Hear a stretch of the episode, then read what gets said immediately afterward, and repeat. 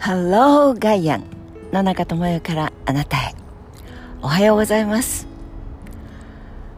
晴天とは言いませんが曇りの中できっぱりさっぱり寒かろうがよという風が吹いています。東京の朝気持ちいいです。もう夏という章立てには戻らない。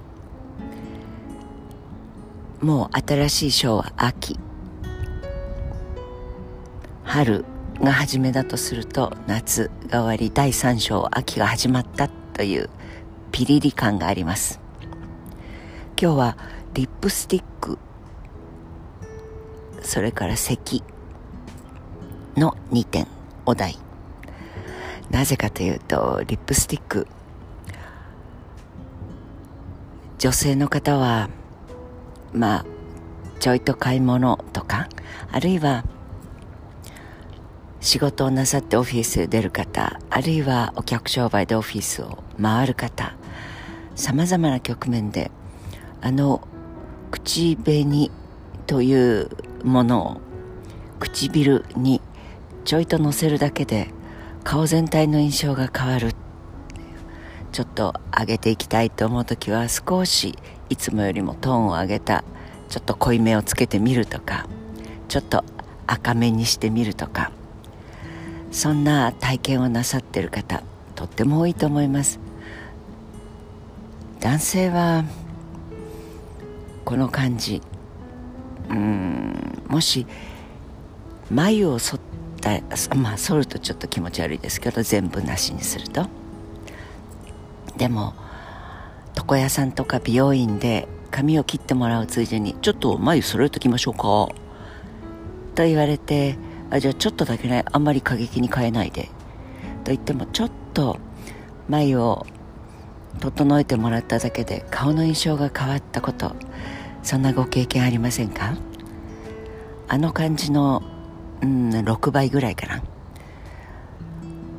口紅の色リップスティックの色をちょっと変えただけで顔のイメージは本当によくドラスティックに変わります。コロナです。マスクです。ですからちょいとという時にも入れてたわという方は外さないでくださいというわけですからお国が。本当に物をいただく時口を開けて飲む時食べる時以外はできるだけマスクを外さないようにという自粛要請あるいはまあ、法制化をした国もありましたけれども法制化をすれば反発が起こるに決まっています。でも日本の場合は自粛要請という要請であっても無言の圧力であったりあるいは右見て左見てえしてないの私だけ？という状況を好まない性格というのでしょうか。行動様式が私たちの中には代々刷り込まれているという分析をするかと思います。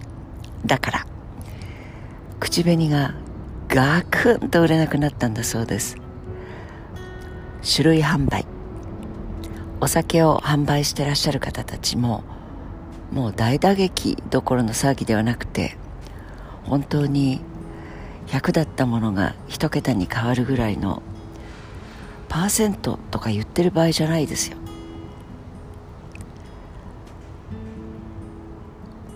そんな勢いで化粧品業界全体的にもう大打撃ですがでもその代わり女子はいわゆる基礎化粧という朝顔を洗いそして化粧水をはたくここで終わる方もいればその後クリームを塗ってその後保湿剤を塗ってそしてなんとなくファンデーションまではつけないけれど何しろお家ですからステイホームリモートファンデーションはなしだけどやっぱりちょっと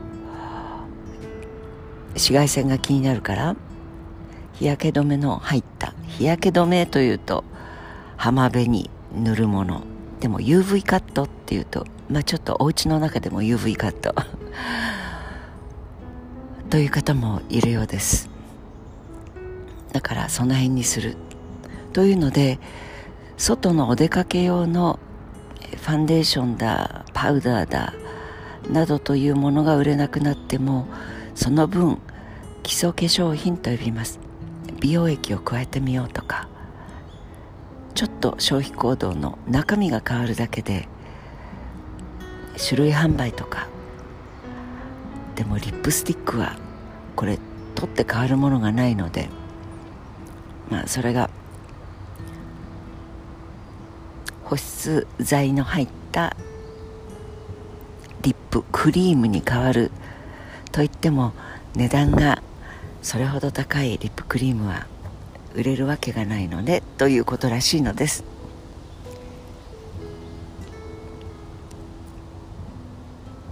マスク。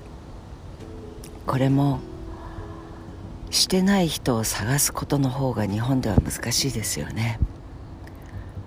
法律もなければ、まあ、マスクかけといた方が感染しませんよと言われるからするしマスクしてない人がいるとその自粛警察ならぬお前マスクしろよなという地下鉄の中で殴り合いになったとかそんな記事もちらほら今でも書かれているようです。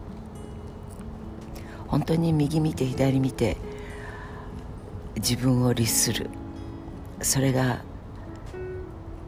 いい場合悪い場合いろいろありますがつまりです。その空気さえ作ればマスクの行動様式だったりあるいは田舎から都会へ出る。これ都会でチェックする人今、ま、すごく難しいですけど田舎に都会から帰る。コロナになって2年ですけれど東京ナンバーがお前の家の前に止まっていたというので回覧板で里帰りしてるお前の息子や孫けしからん。まるでばい菌を培養してるがごとく回覧板で糾弾されるんだそうです。すごい社会ですよね。東京生まれ東京育ちの私にはにわかに信じがたいお話ではあります。今日は何がポイントアウトしたかったかというとそうそうそう。その前に自分のために口紅をつけてみる。毎日が変わる。みたいな出てくるだろうなと思っていたらそんな化粧品会社のコピーが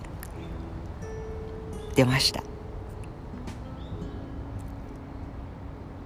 お外に出かけなくても、ま、ちょっと不気味っちゃ不気味かもしれませんが 夜寝る前に赤い口紅をつけてみる。そして自分を鏡で見てみる。いいかも。明日はいけるぞとか今夜は頑張るぞとかいろんな頑張り方があるのかもしれませんがあるいは夜ではなくて昼間一人で掃除をする時にちょっと赤い口紅をつけてみる。そうするとその一日が映える。いやこれはインスタにあげたらちょっとあれですけど自分自身がやる気になる。まあ安いもんです。だからそれで上がるっていうのは利用しない手はないかもしれないけどやっぱり消費者社会の中でそのコピーが出たんだなと思ってしみじみしました。今日シェアしたかったことはとにもかくにも化粧品会社の代弁ではありません。そうやって社会の空気さえマスクをしないことが恥ずかしいそれからやばいという空気。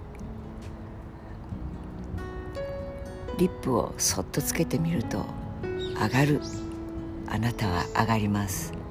という思いあるいは 幻想？そういう空気をコマーシャルなり国なりそのグループなりで作り上げてしまえば人々は従順にそれに従うようになるという私たちの従わない方がおかしいと思ってしまう自分たち。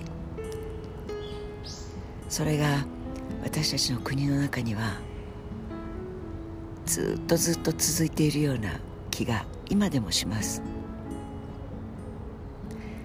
だからそう。このところの「ハローガイアン」ガイアンのテーマは選挙です。10月31日何党に入れようという話では全くありません。どこかの誰かに投票する私たちはおしゃれ。という空気です。な選挙に行ったってしょうがねえよ。国が変わるわけねえじゃねえかよ。という今ある空気。これを変えませんか？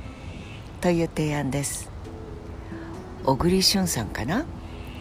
投票に行くっておしゃれだと僕は思います。あ違う違う。タンスにゴンとか半沢直樹の時にちょっとサイコチックな役をやった。ごめんなさい。お名前が分かりません。あの方がロン毛で言ってました。投票に行くって僕はおしゃれだと思います。それそれおしゃれな国民になりませんか？今朝のシェアです。週の真ん中です。どうぞ良い一日をお過ごしください。野中智也でした。